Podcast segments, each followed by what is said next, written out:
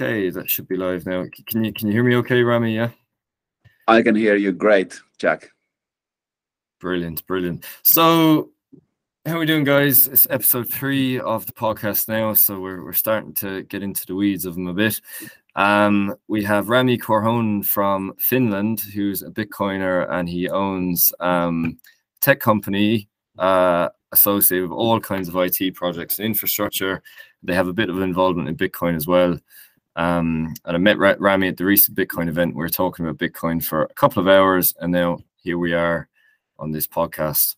So, um, yeah, just to start, Rami, like uh, if, if you just want to give a, like a background of yourself, um, your company, and then your, I suppose, your whole Bitcoin Orange Pill journey, how you ended up. Did, did you make a lot of the same mistakes I did along the way?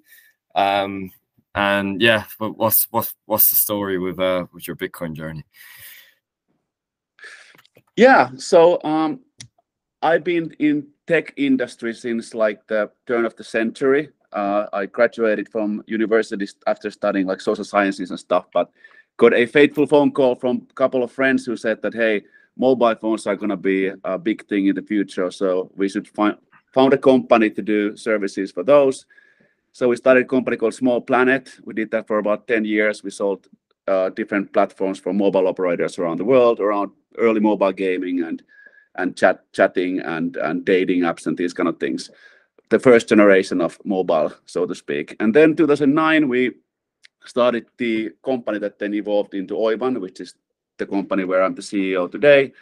And with that company, it was just the idea to to kind of use our expertise in building digital services to build stuff for others. So find clients that are have some vision business need, but they don't have the technical capabilities of building it themselves. So we started making mobile apps, web services, and over time we started to grow that business.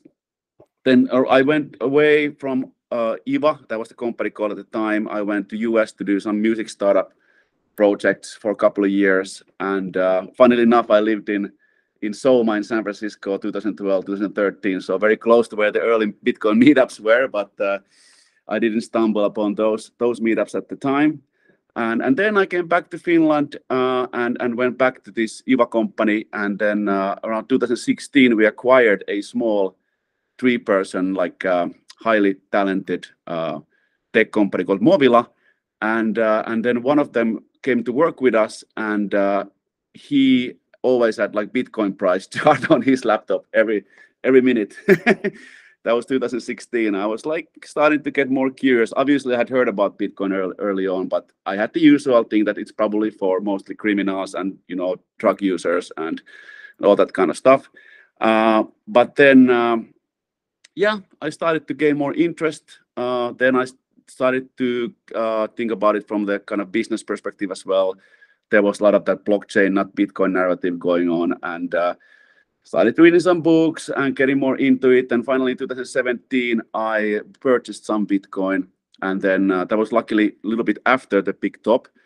And, and then I started to kind of go to different conferences from the kind of blockchain angle in a way. Uh, and um, but over time, maybe in a year or so, uh, I invested in some of the altcoins or shitcoins uh, but mainly Bitcoin. But then I thought that like, yeah, everything else seems kind of shady. So I started to kind of divest away from everything else. And my conviction in Bitcoin grew. And I'd say around 2019, 20, I, I became like uh, only interested in, in Bitcoin as, as, as a person. Our company, uh, Oivan, which it is called today after a merger with it in 2020, we are about 220 people and we have offices in five countries. We do a lot of international, like big digital transformation projects. Uh, so we have some uh, Bitcoin related stuff that we do here. So originally, this company we bought in 2016, they had uh, been helping build one quite famous uh, Bitcoin slash crypto broker here in Finland. So we've been working with th those guys, and then we have our own little product as well for for like uh, legacy financial institutions if they want to start offering Bitcoin uh, saving as a product, then we have like a nice white label platform that they can pretty much plug plug and play uh, without having to build it themselves. So, uh, and then uh, over time, um, I started thinking also like, could I do something else than than just like be interested and uh, and save in Bitcoin and then do some stuff around Oivan, which is the company that I work at. Uh, and I have this kind of a second life um, besides business that I've been playing in in a punk rock bands since like uh, the 90s. And uh, about two years ago, I did a lot of business trips in the Middle East, and and I had those kind of two week trips where I the weekend there was kind of boring because there's not a lot of like nightlife activities or anything like that. So I just found an old guitar from one of those uh, houses that we stayed in and started uh, writing some acoustic songs. And I thought like, mm, well, I don't want to write about the same stuff that I write in my my main band, which is called Fumble. Uh, that I want to write about something else. And then I thought that hmm, maybe I could just do some like uh, Bitcoin culture related themes. And then I started this project called The Higher Low, which I released the first song in January. And I've been just gradually putting some songs in YouTube and having fun with it. And some people have also found it entertaining. I even did one show. show. And today, I'm doing my main job here at Oivan, and then uh, uh, being as all of us plebs, you know, spending a lot of my time in the in the driver's seat in the car, listening to you know Rocket uh, Tales from the Crypt and this kind of this, this kind of stuff, and uh, just being happy that I, I discovered it early on and uh, trying to kind of uh, find ways to uh, kindly educate the rest of the world as as we all do to to get as many people on this this boat as we can. Yeah, and what what you say the higher low is is do you say this is Bitcoin music? Is it like Bitcoin orientated band? Yeah. So the idea is that uh, these are like acoustic songs, like maybe similar to when um, like Frank Turner started as just man and a guitar. So the same thing that I don't have any any backing band. I do everything by myself, hundred percent do it do it yourself stuff. And the idea is just to do this kind of a pop punk type of songs acoustically that sing about the kind of pleb culture, Bitcoin culture without ever saying the word Bitcoin. So like if you start listening to that music and you know something about this scene, then very quickly you will discover what I'm singing about. But the idea is that also make the songs that other people can enjoy them. So I've had some some of my old friends and people who have been following my main band for a long time. Uh, I have actually found those songs as, as like just fun, catchy little songs without even knowing that I'm talking about like you know Satoshi and that kind of stuff in those hmm. songs. So that's kind of fun. Yeah. yeah. you'll have to send me the link after, and I'll link it in the description. But um, yeah, no, because there there was uh very recently there was some viral um. Uh, yeah, I was just wondering was it was it was it your music for a second? But yeah, you you said there was it might have been that other person that they went totally viral. It was about um it was to do with Nick Carter. Uh, it's like Star. Yeah. I saw that one. No, it wasn't me. It wasn't me. Yeah. yeah. I, I don't do as. Uh, I mean, once you listen to my music, you can find some like uh, familiar characters hidden hidden in there. But uh, let's say I don't I don't do such direct direct songs as as this this person. But it was hilarious though. Yeah. Yeah, no, no, I must listen to that because um no, I listened to it'd be interesting. It'd be like trying to find like little Easter eggs inside of a uh, kind of Bitcoin Easter egg stuff. But um but yeah, so like so with Bitcoin yourself, so like like how long did it take to for you to get totally orange pill? Like say like the narrative, um you said the block it was kind of blockchain, not Bitcoin. Like, look, I think everyone kind of does that for a while, or at least they think Bitcoin's first, and then you know, and then it's like you're like, oh, this is old tech. What's next, kind of thing. Um, yeah, did, yeah, totally like that. That mentality of like MySpace, and then like Facebook took over MySpace. That kind of idea that it, if it was the first, it can't really be the last, last like thing standing.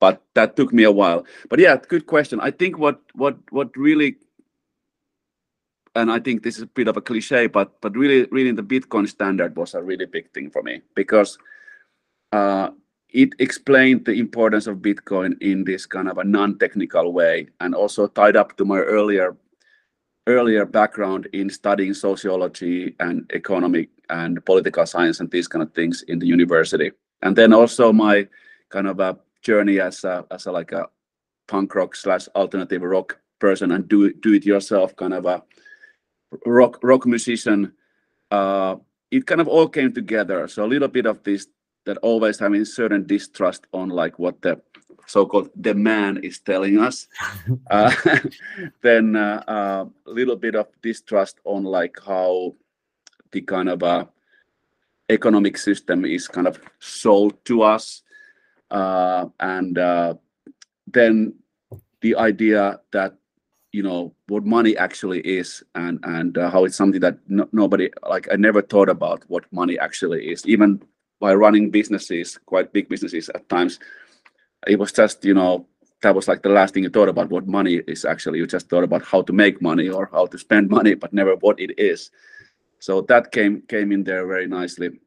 And then the kind of human rights human rights uh, um, aspects super important for me so that it, it, it, can help those people that that kind of uh, uh, don't have the benefits of the kind of relatively safe and well functioning kind of uh, infrastructure that we've been born into and then one really interesting thing for me was also the kind of game theory, because I've been interested in game theory for a long time, and I've been working in startups where we've been kind of trying to create these viral ho- loops and these kind of things. And uh, with Bitcoin, I I just saw something that I've never seen before. That how can somebody create like an incentive loop that's so perfect that just runs on its own and just like sucks people in and makes them do stuff that is completely uh, like they do it completely for their self-interest, but at the same time, it completely helps everybody else in the network. It's completely incredible how the how the incentive structure uh, and the kind of game theory behind Bitcoin works, all the way from like individual hodlers to to speculative investors to miners to node runners to you know even the media even everything because we all know that you know the Streisand effect is, effect is great when when you know famous people start attacking bitcoin then it just becomes stronger or when uh, china attacks on bitcoin then it just becomes stronger so it's just incredible how everything kind of works to its advantage in the long term obviously as as hodlers we take big hits in short term every every couple of years, but in the long term, it's just like getting stronger and stronger all the time. I know it's meant like you have there's so many layers. Like, look, I think everyone comes um in at least in the West initially they come for like you know the money uh making money you, you, maybe somehow start to fall into kind of the inflation like you know inflation hedge kind of at least over the very long term which is evident more now, I suppose. But um, people fall into that, and then you have just. But it's it's obvious that it's that way in the West. But like, I don't know. You know, you kind of you have a tendency to forget that like seventy five percent of the world are like unbanked and they have no access to like payments infrastructure or anything whatsoever. Like, so for those guys, it's totally different. And then you have like just all layers being built in Bitcoin, censorship resistance, like um yeah, it's the whole kind of what would probably end up being like the you know the web 5 stuff um that jack dorsey and all that's working on like building layers upon layers of different applications on bitcoin. Um so i suppose in a way well not that the blockchain not bitcoin was correct but there was there was something to it but just not how we all thought when we we joined like what five years ago whatever. Um but yeah so like it just just with regards like the whole see kind of saying the idea like all roads lead to bitcoin um well a lot of different roads anyway the perfect incentive wheel um kind of you know game theory all that good stuff like it's just i think i think we touched on a bit the conference like but what do you think like do, do you think that um bitcoin can like is there any way it's kind of failing around now? Do you have any concerns? Um, like, can there be better things? Like, I suppose, is there a way that this incentive flywheel you think could, could be broken? Um, and do you have any concerns around or anything that needs more work to help this be the case or to not be the case for it to be broken? I think uh, probably the, the one thing that I'm worried about the most is that if um, if and when uh, mining becomes very centralized, uh, then there's a possibility of like you know censoring transactions and these kind of things on that front.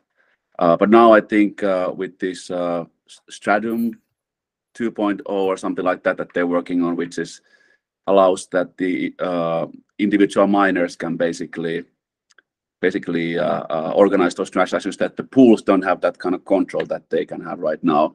I think that's a kind of positive mitigation that is happening there, but that's definitely a big big issue is is potentially that the mining pools can can be co-opted and and kind of uh, you know do stuff that is not good for the network. It hasn't happened yet in big scale, but it's it's possible. And second thing is that um, how do we improve the UX that we get more and more people to actually own Bitcoin and not just leave them on the exchanges and, and like learn how to responsibly self custody without kind of burning themselves uh, and, and doing it in a way that uh, you know feels natural that people don't feel like that they have to kind of uh, go into scary places in a way you know like being too reliant on themselves and stuff. So we have some good good companies like i'd say unchained or casa that are trying to kind of for example teach people to use multisig in a way that is kind of friendly and doesn't feel like that you have to you know go to coding school for 10 years and and put your like life savings into something that you don't understand at all. Uh, so there's good things happening there but that's the second one. And uh, and that related obviously what for example what matt odell is always always uh, uh, you know uh, advocating is this kind of a heightened sense of privacy that that people easily forget in this today's world where everything you know all the kind of dopamine hits are one click away somewhere and and you often you know just don't think about what you're sharing. And and uh, it's good that we have those you know smart people in the in the scene that are trying to educate people you know now when when things things are still relatively good you know? Yeah.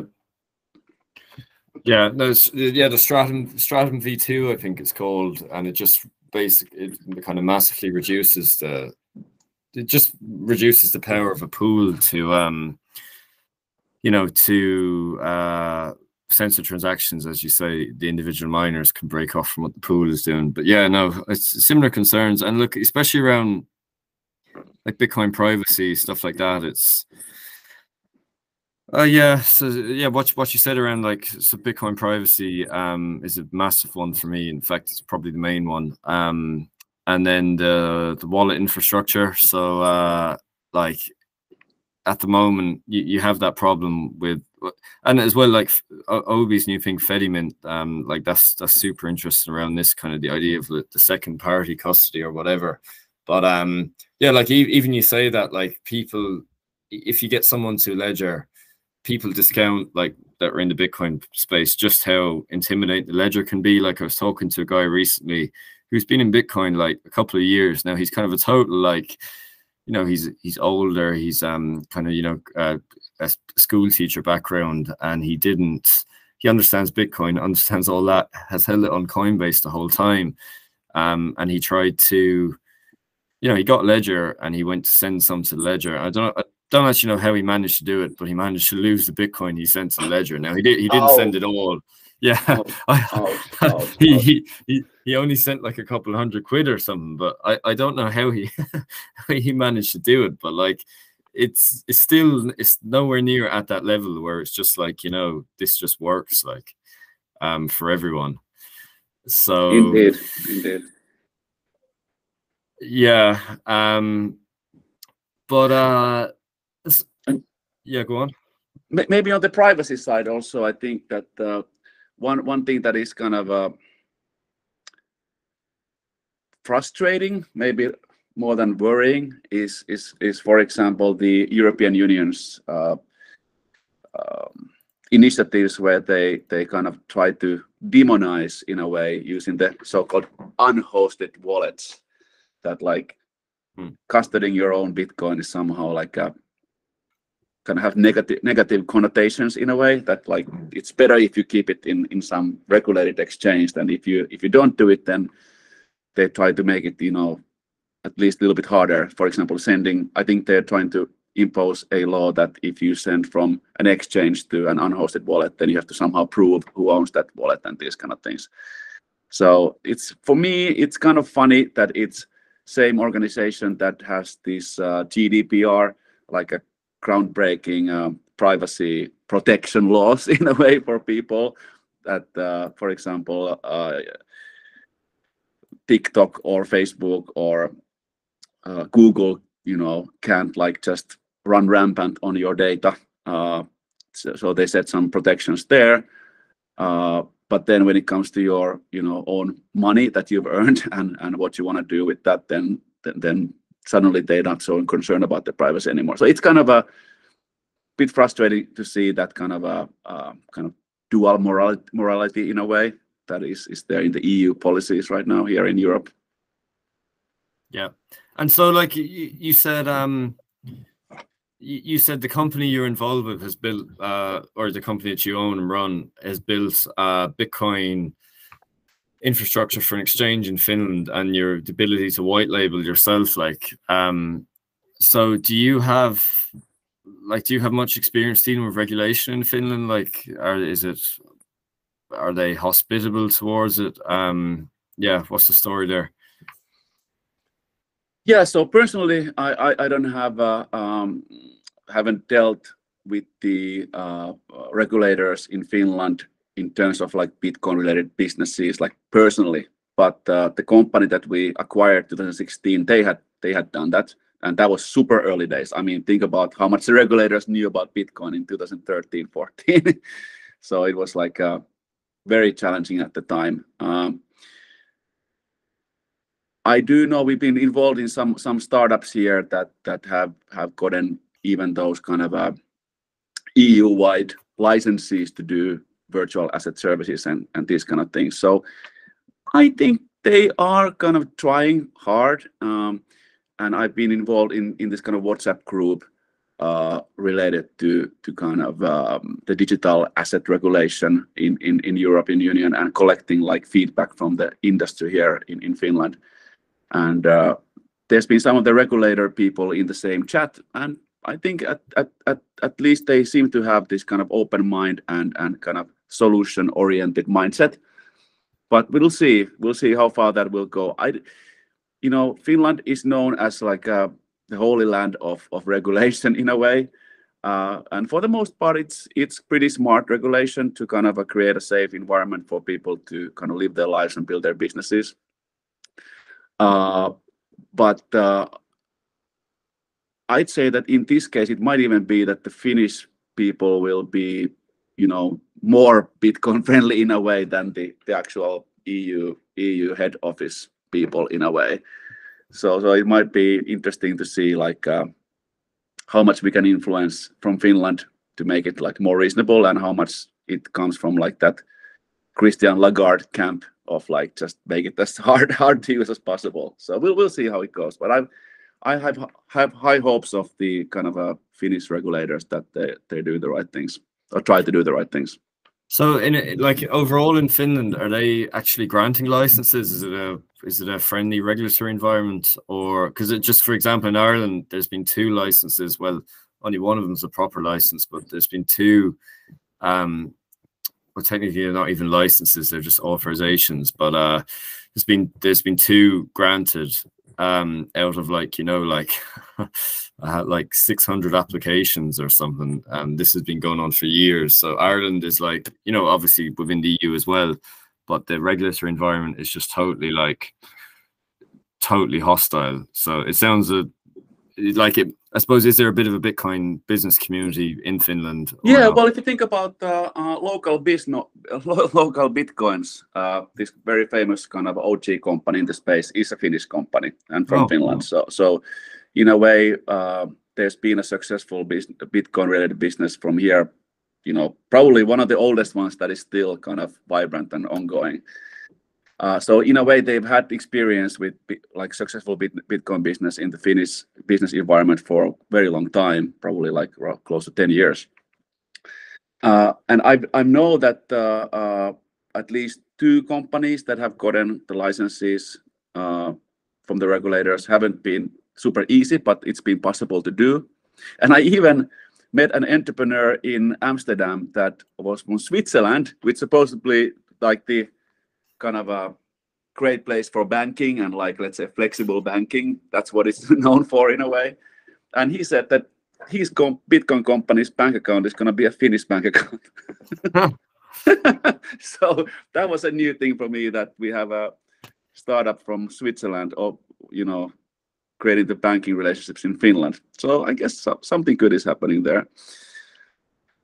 Yeah, that's good. I think the big problem in Ireland is that, like, look, although I'm not sure about the EU regulators as a whole, I think they're quite quite hostile towards you know Bitcoin in general. But like um in Ireland, it's not so much Bitcoin on a local level. It's more the fact that uh Ireland just are very conservative after you know the whole 2008 banking crisis, which was very heavily. There's some Irish banks that went under, like so, um, and the regulators took a lot of blame. And you know, it's the same people in there, like so they just don't. If it's anyway like not already there, they just say no to everything more or less, um, which is a massive problem for Bitcoin here. But then you look, you have these sounds like there's, a bit going on in Finland, but you know, places like Lithuania are very, very Bitcoin. And there's loads going on there. Um, but yeah, and, and just the community in general, like in Finland, how does it look? Is there a bit of a, is there a pleb scene? Is there meetups? Um, is rents? Is it more crypto focused or Bitcoin focused? Um, yeah, what's what's the story there? Yeah, so my my sense is that we have a pretty good uh, Bitcoin community here the funny thing is that uh, my job is quite international. So like I travel travel a lot to Southeast Asia and Middle East all the time. So I've been on this meetup group for for like a Helsinki Bitcoin hobbyists meetups that they have once a month, and I've tried to go there for like five six times, and every time something happens, I have to, you know, either kids are kid is sick or or uh, I'm traveling somewhere or something something happens. So I haven't made it there yet but I know some some people uh, from the scene, and and we have some great Bitcoiners at our working at our company. By the way, I just want to make clarification on earlier that uh, at Oivan, I'm the CEO and co-founder, so I'm not the kind of sole owner of the company. Okay, okay. One, one of the one of the many many founder founder owners of the company. So we have a good scene here, um, and then we have, for example, the the Konsensus Network, which is this really cool Starfish uh, like a book publishing organization mm-hmm. focusing on Bitcoin, uh, run by this Finnish guy Niko. Uh, I've never met him, but uh, what they're doing is, is really really cool stuff. And um, then we have the younger generation, kind of understandably, is very has been very excited about the kind of non-Bitcoin related stuff. So NFTs, Web three, that the usual story and uh, when I speak with these people, I I listen and uh, and uh, then I just try to kind of guide them to that that you know sooner or later you will realize that Bitcoin is like the the main show here, and that uh, if you think about that you would like to tinker and build and you know build fast and and and and uh, break things, all those kind of startup philosophy things, then you know take a look at the second layers and third layers of bitcoin. Maybe you can find like a better place to to build your stuff there rather than go to solana or polkadot or whatever you're kind of doing right now. But again it's just me one little bleb trying to trying to kind of uh, put my ideas out there. Some of them uh, are listening and and most of them are like well you can keep your boomer coin and i'll i'll go build my my NFT platform on on, on Solana. so then I say like good luck. See you in a few years. I know. I think that as well. The whole it's that culture. Um, build fast and break things. I don't actually think you know. Like I'm obviously from startup background as well. Like that's actually it's good for startups, but like the problem is that a lot of the money in Silicon Valley has been like you know. They VC money comes in, big money, and they want to they, they believe the same stuff that we've believed initially about you know bitcoin's old tech blockchains next. And then they bring that culture towards these uh you know smart contract defi platforms all that kind of stuff. And it's just like uh you know that's how you get like a a 500 million dollar hack of like everyone's money just disappears like that kind of stuff so. Pretty pretty much every week you know it's just like you, you can whether it's 5 million or 50 million or 500 million you know that that might, might vary but every week we hear about one or one or two of those those hacks mm-hmm. yeah plus also the kind of um, incentive structure for the VCs has been kind of insane. Uh, like in the traditional startup world, the VCs actually had to take a lot of risk on on like finding the right founders and with the right ideas, putting a lot of money in there, and then kind of riding that that company's journey for like five to ten years before they say see any paydays, and the company actually ha- has to kind of uh, find the product market fit and you know start get that kind of growth curve in the right way. Whereas in with this crypto space, you just you know make a nice looking landing page and have some like uh, famous people in that team, and then you make some kind of a obviously you pre-mine and, and give the VCs you know 20 to 30 percent of those tokens and then you just do some kind of a campaign and get the get the shitcoin kids excited about it and then just dump dump it on the retail. And it's like now they what took five to ten years to get that you know payback now it takes you know five to ten months basically to get the payback. And then like it's it's kind of crazy. I think it it does not incentivize people to build like quality projects in a way where you can kind of monetize even before launching even for the most most part. That's what i li- like about bitcoin, bitcoin businesses because they are often built with much less money and with much more conviction and much more like that we are here for not only to get rich but to to kind of uh, uh, uh, build something uh, you know solid and and tangible that actually helps people around the world in the long term and that's why it, that appeals me it appeals to me that philosophy much more than this kind of get get rich quick type of thing that is very prevalent in the in the shitcoin space.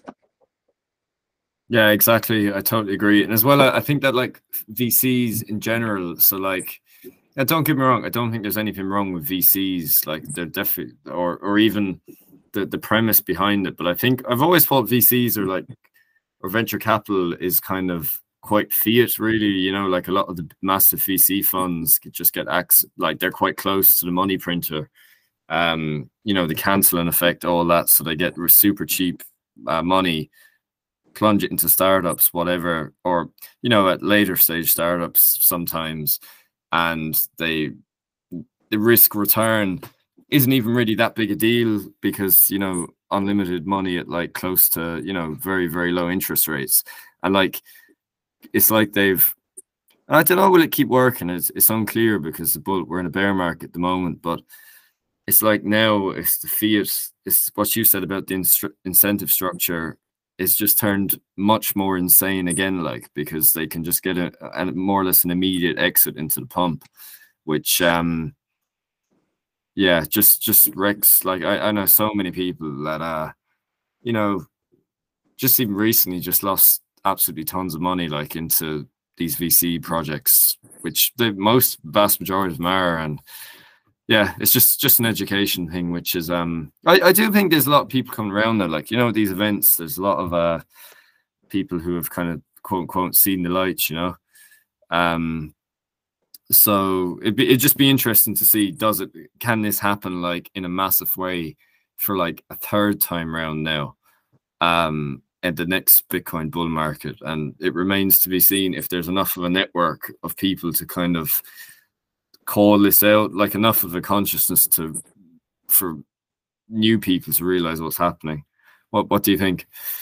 Probably Yeah, it's gonna be that, that that's why we're here. It's so interesting to see. I mean, you know, every every time we predict something that is certainly gonna happen, then the opposite typically happens. But but uh, it's going to be exciting to see. I think in the end, there is this very positive kind of a loop going on that that every cycle, bunch of people get in, trying to get rich quick. Some of them go to Bitcoin, most of them go to the shit coins and, and NFTs and that kind of stuff.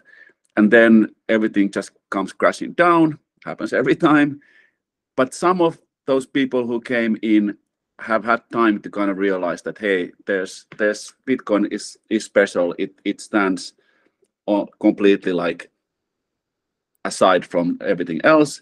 And so every cycle we get a few people that go through that blockchain not bitcoin kind of journey and then come into bitcoin and like, okay uh, this is the real deal. This is something that i really believe that has can can exist for hundreds of years and, and help everybody on this planet and hopefully beyond even and and and then once that cycle goes but then on uh, on top of that the the UX is getting better. So every cycle, the UX is also getting better. So so now when people come in, they have a, like a softer pillow to land in in a way.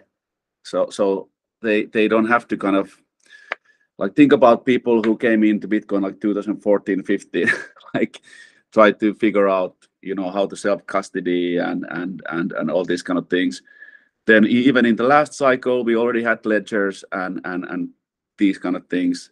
Now this cycle we have like unchains and casas and and and and always it's getting better. And and next cycle we have like much more of like easy access services that are well built by true Bitcoiners with the kind of uh, demonstrating the right philosophy behind. So I'd say that the the game theory again is working to our advantage. That over time, you know, more and more people will will kind of see the light, so to speak, and become like like true Bitcoiners as we are.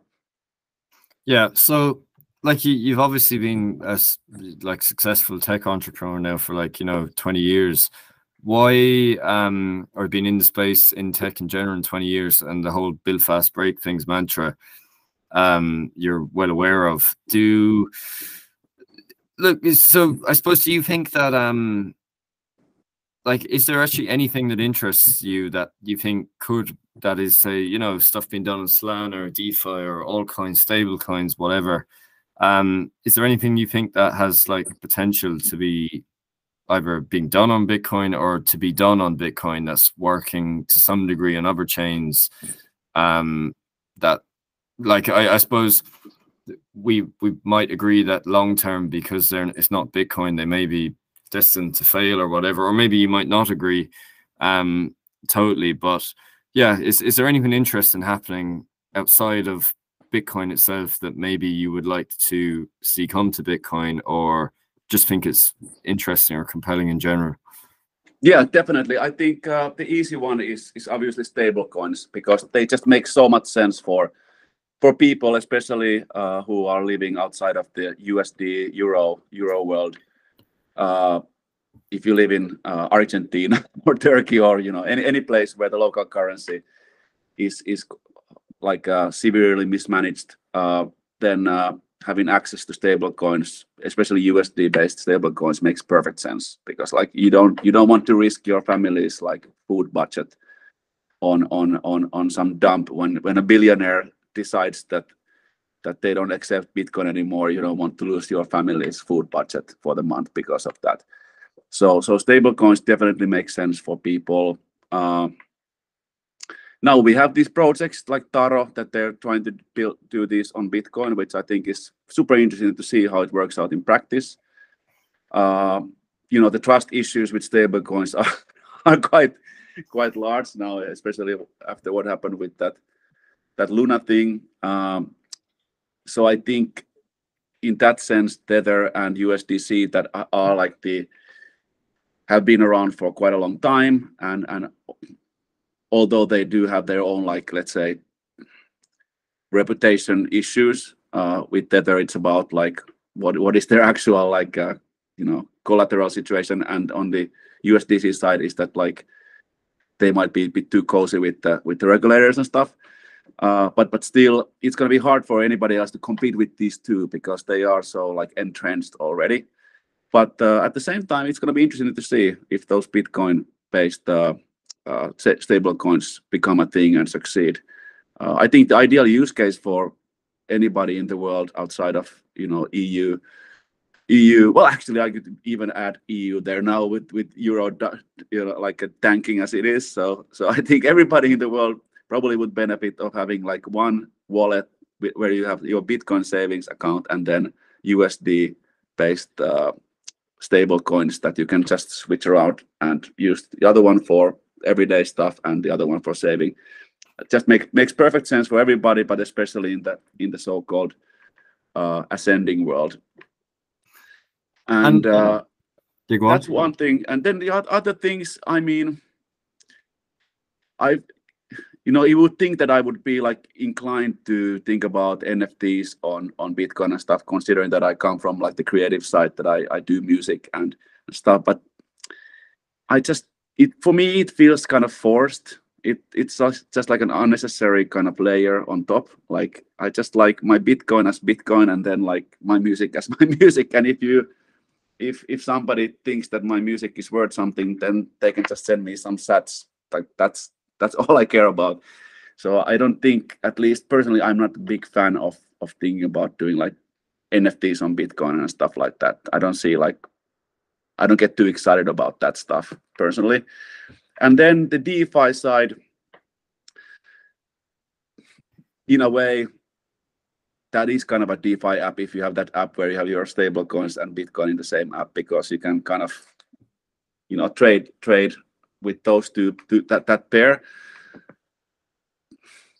I think they're doing interesting projects now, trying to build these kind of a DeFi platforms on Bit, Bitcoin, uh, where which are like outside of any uh, companies that are running it, or you don't have any kind of CEOs that you can go and arrest and these kind of things. It's interesting to see what's going to happen there, but uh, will most likely be a little bit uh, uh, fringe in a way as long as those altcoins exist, because then the people who are really have that gambling mindset will most likely just to go and gamble with with with those uh, uni uniswap things anyways. So so i think it's valuable to have something similar in the bitcoin ecosystem. How popular will it be?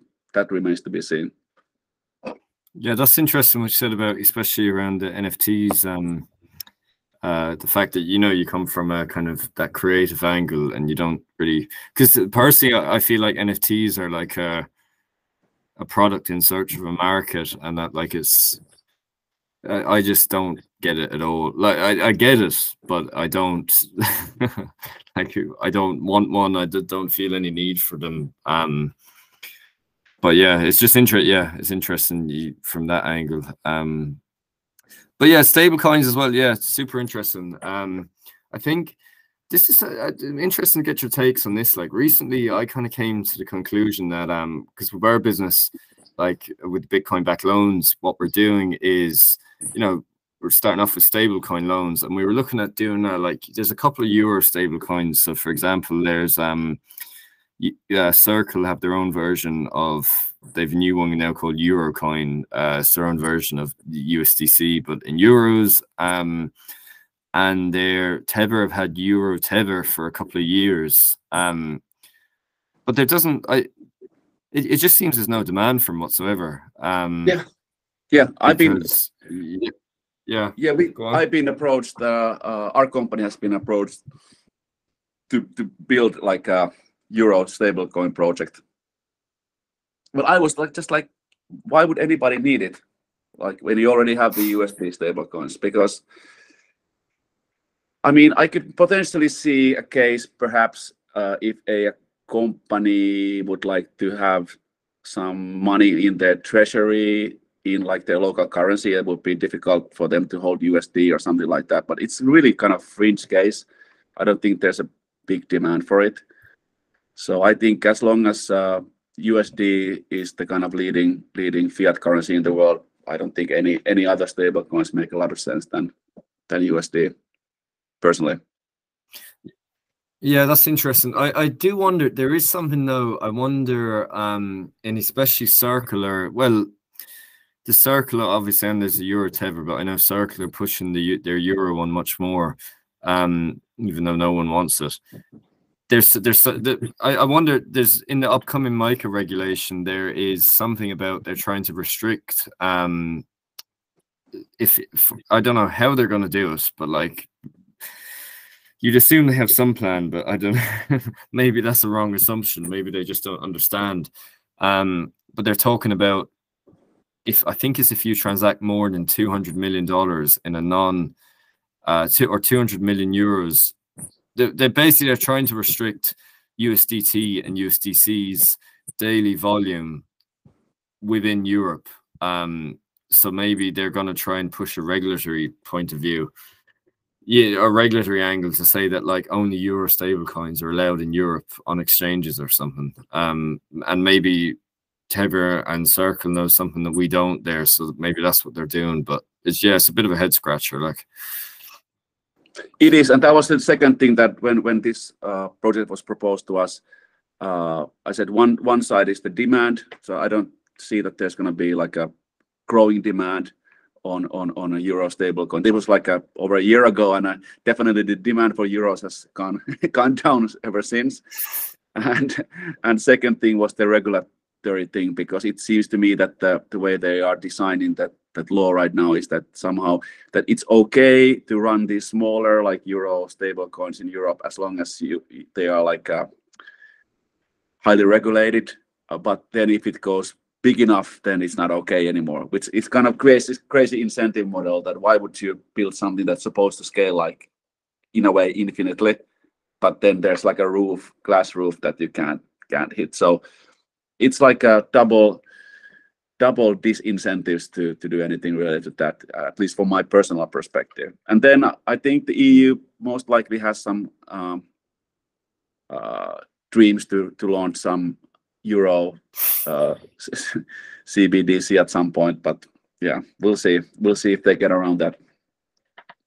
And what what what do you think of that? What's your opinions around that stuff? Like uh, personally, I think especially in America, um, USDC has a very big opportunity to become the CBDC the way they're going. But yeah, what what do you think of Euro CBDC, CBDCs in general? Yeah, well, I think in Europe, uh, especially when the market has already shown that the interest of like euro stablecoins is not very high. So I don't think it's it's going to be a very easy sell uh, to have like a uh, ECB CBDC that people would just like like happily hand over their cash and just start using it like as like hey this is actually a great improvement to my life. I I I, I don't see that happening that that easily. Uh, in the US, a bit different because the USDC and uh, has already kind of uh, proven itself in the market that people like it, and they they already have like you know people happily, you know whenever they need like dollar denominated uh, liquidity, they happily put it in the USDC. So like you don't have to ask people twice. They either choose Tether or USDC. So in that case, it might be the best option for US government to kind of just lean onto that because the, the users are, are, already there and then the technology is already there. And uh, the track record of governments doing these huge fintech digital service platforms that that should work 100% at all times is not not very high.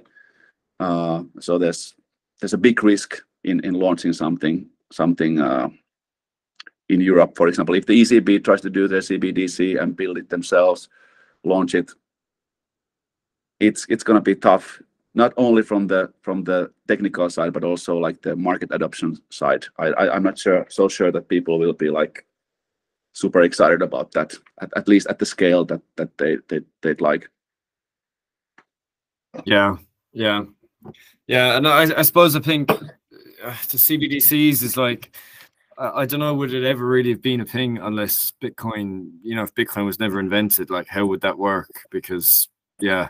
So it's kind of like the problem, their massive problem with CBDCs is that they're competing. And it's the same with the same thing with Eurocoin. Um, was it if you take a European uh, CBDC, it's exactly the same thing with with Circle's Eurocoin that no one really wants it. They have to compete in a global you know they're competing in a global free market of stable coins which is the same way that like for a fiat based thing is just going to trend all towards the one um which i think is like a monetary law or something. Is like uh is that like gresham's law or something like that? Um but at the same time they don't care. They try and just make the laws and say this is so. So it'll be it'd be interesting to see um i mean there might be some out. like uh yeah, I think there might be some like uh, manufactured market opportunities that that perhaps they know something that there's some regulation coming that they're kind of box people into like have a captive audience for a certain kind of usage.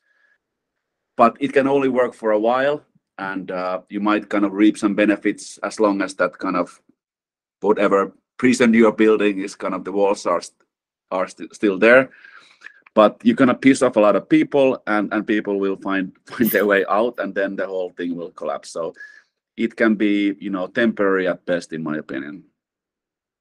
Yeah yeah. So like just in a, just a, a, couple of other things like so like what do you think um like what what do you think needs to be built in bitcoin that that isn't being built at the moment? Is there anything you have like you think you kind of burning desire for a need that may maybe you're not building but like you think that other people should or that needs to be done that's a great question um I have to say I'm I'm very impressed uh, on on what the community is building right now, especially now when we are in this bear market times where kind of most of the excitement is gone from, uh, especially if you look from the outside in. Uh, so the stuff that's happening with the Lightning Network is just mind blowing. Uh, stuff that is happening with the value for value kind of business models, that's great. It's in early days, but that's awesome. One thing I'm super interested is about the the gaming, like the THNDR games, and these startups that are are building games where people kind of start earning Bitcoin, like few sats here and there, without having to think about it at all in a way. So that's a great way to kind of onboard people in the Bitcoin world while making it fun and not intimidating at all. So that's super exciting.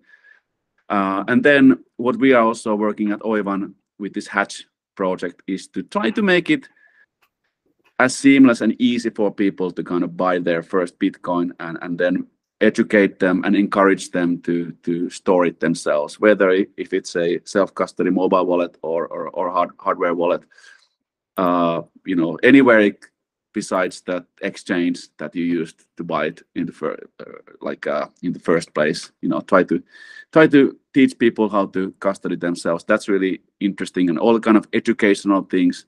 How can we how can we kind of explain Bitcoin in a more friendly way, in a more kind of story storytelling way, because it's a very complicated subject. It's like anybody who has studied for five to ten years still only knows like a part of it because not only is it super complicated, it's evolving every day. So it's a really difficult subject to to kind of explain so, so the more we can find ways that, that are kind of adaptable, that for this kind of person, this message works, for this kind of person, this UX works, for this kind of person, this kind of onboarding works. You know, this person can be on, onboarded through gaming, this person can be onboarded through saving, these kind of things that if we think about it as a community and business community, I think there's a lot of opportunity there in the future. Yeah, there's huge um as well. You're talking about the gaming there. Like I was talking to um recent one of the conferences, and he actually be guesting the podcast in a few weeks. But uh, one of the guys from not THNDR, which is a little bit different, but uh Zebedee, they're kind of like yeah, yeah, that's cool one yeah. as well. Yeah, yeah, but like it's now I don't know. He they they were taking more. I think their main point is that I don't think they develop games so much. It's more allowing like in, uh, integrations into like say payments in Bitcoin within games and stuff like that. But um, there's a massive. He, well, he he wasn't talking too much specifically around what I'm about to say, but I kind of realized after there's just a, a huge market opportunity. Um, I chatted to him briefly on it, and it definitely has been done. But uh, esports and Bitcoin, and they're talking yeah. about um, and I don't know. I I can imagine there being all kinds of regulatory problems around this, but because Bitcoin is borderless, if the company sets like if a company sets themselves up right, there could be a massive market for like um because I'm just thinking gambling regulation stuff like that, where you know you can totally just monetize um a game. So say like if you're playing like uh, CS:GO or something, they could just have competitions that like just totally pay in, pay out in Bitcoin, like that kind of thing, um, which will just make a massive. Now the problem around that there could be ish like genuine issues around not even the regulation, but just like I'd imagine a lot of bad actors would flood the space for gambling stuff like that. But it it, it really is very interesting because like I know when I was younger, I used to play a lot of uh, that kind of thing, and it would have been great fun to be able to you know get 10 guys in a game and everyone puts in 10 quids worth of bitcoin and the winner kind of takes it all like yeah. But uh yes so stuff like that like but to be honest i think that um like this is literally only like I, am the same as yourself like we're deep in the bear market there's there's loads of people building and i think it, it's it's only it's like it's only just scratching the surface because now there's now we have that kind of level of entrepreneur It was like like say when you joined or anyone like Jack Dorsey, any of these people, everyone believed at the time the kind of the blockchain that Bitcoin's old blockchain is new. So anyone that even begin to understood cryptocurrency and Bitcoin that was a capable entrepreneur didn't have the same didn't have the level of understanding of Bitcoin necessary to understand where where, where we believe the Bitcoin space is going.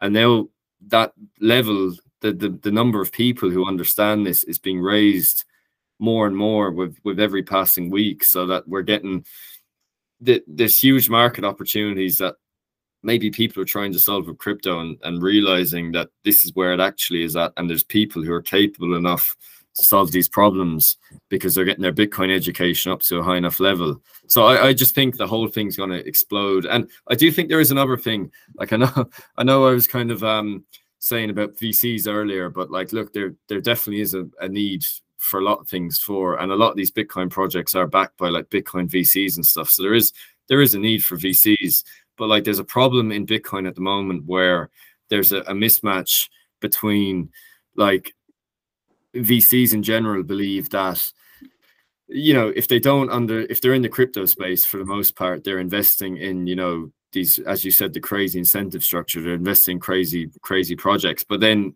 people who have a lot of bitcoin don't unless it's kind of more from a philanthropic lens don't really want it doesn't really make too much sense to them to involve to invest in bitcoin projects from a risk reward basis at the moment um because like it's almost like there is probably like it, bitcoin if you look at bitcoin itself and you believe bitcoin is going to go to like a purchasing power value today of like 10 million dollars or something it's quite rare that like you're going to get any any kind of anywhere near to the level of guaranteed return from a startup. So I think in the next three or four years, what we'll see is after the next bull run or during it, that kind of changes that that in inverts so that people who now like there'll be a ton of people who have made who understand Bitcoin have made a ton more money and now are, are willing to start releasing some of that funds into Bitcoin companies, which will then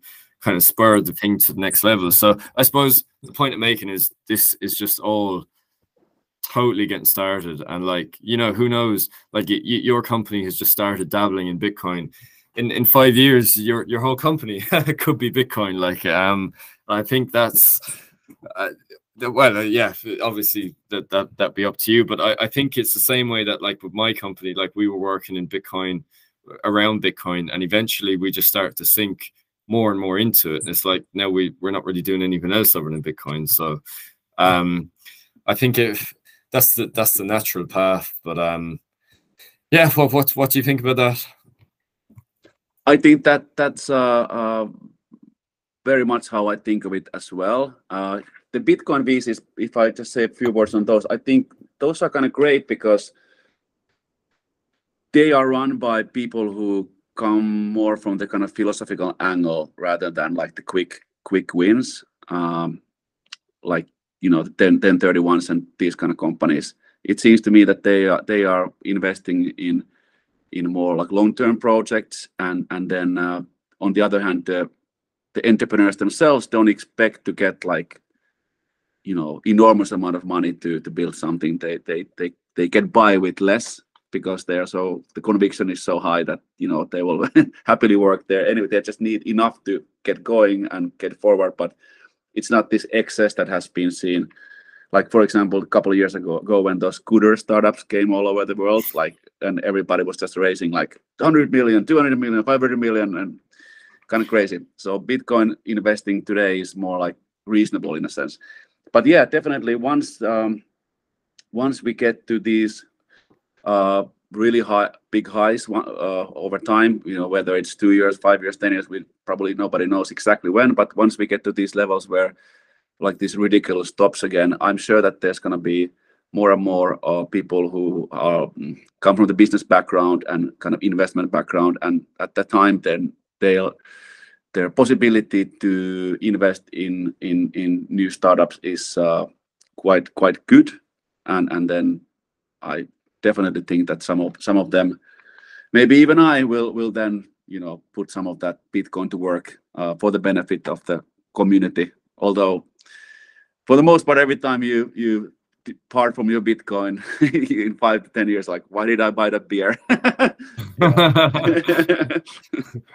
I know, I know, and I actually think there's a massive market opportunity, and maybe something yet like you guys could look at is uh no, I I don't know the regular stuff around it, but like just literally like like I'd love to spend in Lightning because I, I do think that like Bitcoin spending is going to become more of a thing in a slow way over the next five to ten years, not the way that people thought it would happen. You know, just at these conferences, for example, everyone's spending lightning because everyone's so like, you know, um what's the word? Uh passionate's not the word, but like yeah, like fanatical, like um that that faction's gonna grow more. But like I love an app where I could just I could spend in Lightning, but then it just auto buys, it just auto replaces immediately what I've oh, spent. Oh yeah, yeah, yeah. That account. makes sense. Yeah, that's actually um, a good um, idea. And then also there's also things that, for example, in Finland, uh, if you spend up to thousand euros worth of, of Bitcoin a year, then you don't have to do any reporting for the tax tax authorities. So I'm just like thinking out loud. Perhaps we could have an app in Finland that would be uh, that up to thousand euros you could just spend your sats any way you want, like buy coffees and and and and whatever you need to buy. And then then if, if it goes over that, then it either says that now it's time to start making tax reports, or or then wait until next year, or until the government raises that that level. but that's yeah. one thing. Yeah, that that could work because like the one thing that in the everyday use, obviously the big issue is the income tax reporting, which is kind of a kind of crazy. That was even back in the day when uh, Facebook was doing that Libra project, that their stablecoin project that kind of failed completely. By the way, that guy who was running it now, he has big lightning lightning startup nowadays. Uh, at the time, I wrote a blog post uh, about it. Uh, I think it was even published in some like Finnish business magazine, or like I was interviewed in that. That it was like impossible project in Finland because it was um, tied to a basket of, of, they were planning to tie to the basket of fiat currencies. So it would fluctuate to, towards the euro price you know. Yeah. Maybe not a lot but a little bit. So basically it would mean that you would have to file in tax reports every time you buy like a coffee or something like that. So it was kind of doomed to fail from that sense as well. Yeah yeah. So um yeah as yeah. There, there is an interesting uh there's an interesting product I came across. Um, I suppose we'll just wrap up after this as well. But the in- interesting product is um, you can actually get you can get like a for the app I just said for spending Bitcoin day to day rather than a buy rather than a buy or spend your Bitcoin and then it automatically re- restacks what you spend. Um, you could actually get like a crypto kind of credit uh, or a Bitcoin credit card that issues a credit, which isn't too dissimilar from what we're doing, but it issues a credit line. Um, once you're buying, once you're spending the Bitcoin. So, so you go, sorry, you go into a shop, you have your card, um, you want to spend, it spends in fiat, but it draws the credit line from the Bitcoin you have, so it doesn't, it doesn't oh, incur, okay, okay. doesn't yeah. incur a tax event. But it's the, the, obviously the massive problem there is I think you could do it, you could do it nationally um, and there's actually a possibility you, you might be ex exempt, exempt in each European country from consumer credit legislation, but like you could do it nationally. But at the moment, you wouldn't be able to do that. Like it wouldn't be like something like Revolut, where they get licensed in Lithuania and they can operate all over Europe because there is that framework isn't there yet. But um, yeah. I, I expect we'll start to see stuff like that when the the regulatory clarity gets better, e even if it's maybe somewhat hostile. It, it, it, should it should be possible to do those kind of things, which is interesting. Um, but yeah, so like, what's what's next for for you in the space? Where can people find you? And like, say say with Hatch, like your your um internal product, what's uh what's the hope for that? What what are you looking to do? Yeah, so the for us right now, it's something that we do as um Uh, like a long-term project, and and we put not too much resources right now there to, promote it but but we are seeing the first because we know that the market is not ready for the most part for those like old school companies to kind of embrace bitcoin. It will take some time for most of them especially here in the northern europe. Uh, but we are now seeing first kind of uh, we have first discussions of cases in Europe that we are kind of doing the first implementations of Hatch with some financial institutions in Southern Europe. Uh, hopefully get those live next year and then uh, keep talking to people. Uh, we also have a lot of stuff happening in the Middle East, so we're talking with local companies, local, you know, public institutions there about what we're doing. And you know, my thesis is that, you know, as you stick around as HODLing, you know, just stick around and don't lose your nerve and keep building and keep talking and keep, you know, believing. Uh, and then over time, you know, the business will start accumulating. So that's kind of our plan plan there with Hatch. Uh, 'Cause the other side of our company that is just building these huge digital transformation projects is that's where kind of the meat today is in our business. But this Hatch is a really cool cool new thing that we're doing and first signs of kind of uh, it working are kind of starting to show up. And then other other things I do, I have the TheHigherLow. @TheHigherLow and thehigherlow.com.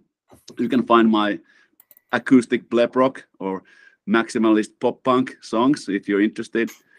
And uh, yeah, that's about it. That's that's me. And my own personal Twitter handle is @RamiKorhonen. Probably tough to tough to get from from my speech, but most likely in these podcast notes, my name is somewhere there. So it's just my first first name, last name, one word, at @easy. Sure. Yeah. Yeah. It'll be in the description anyway. But so, and then look, just to clear up, um, so if institutions, so with Hatch, the idea is that if financial institutions like banks or whatever, EMIs want to integrate Bitcoin, they can just come to you guys and plug in with with your. You have it all kind of ready. Is that correct? Exactly. Yeah. yeah. Because the same same team that built it in-house for us originally built a Bitcoin broker service in 2013. So Like for nine years they've been building on this space. So very experienced team and and and they this time they build it in a way that, you know, after doing it basically three times in nine years, this was the time that they like finally kind of this is the way we're supposed to build it the first time nine years ago. So super proud of the kind of very clean, nice nice code. And the idea is just that like if you open a banking app, uh, you normally can do the normal things, get your salaries, pay your bills, whatever. Sometimes you have like a little button there like invest in stock market. So the idea is that one day you could have a button like invest in Bitcoin and and that's where we have everything you need to do it. So we have the the code, the integrations with liquidity providers, all the uh, um, secure custody solution, everything is there. So instead of, you know, hiring 50 developers and starting to read like Mastering Bitcoin on how to how to build it, you can come to us and we can kind of just plug and play and paint it in your colors and off you go. Yeah. Okay. Okay. That's good to know. Um, so okay then. Thanks, Rami. And uh, we will, yeah, we'll speak to you again. Sounds great. Thanks, Jack. It was my pleasure and good luck with everything and let's keep stacking and staying humble. Sure. Okay. Great stuff. Great stuff. Bye.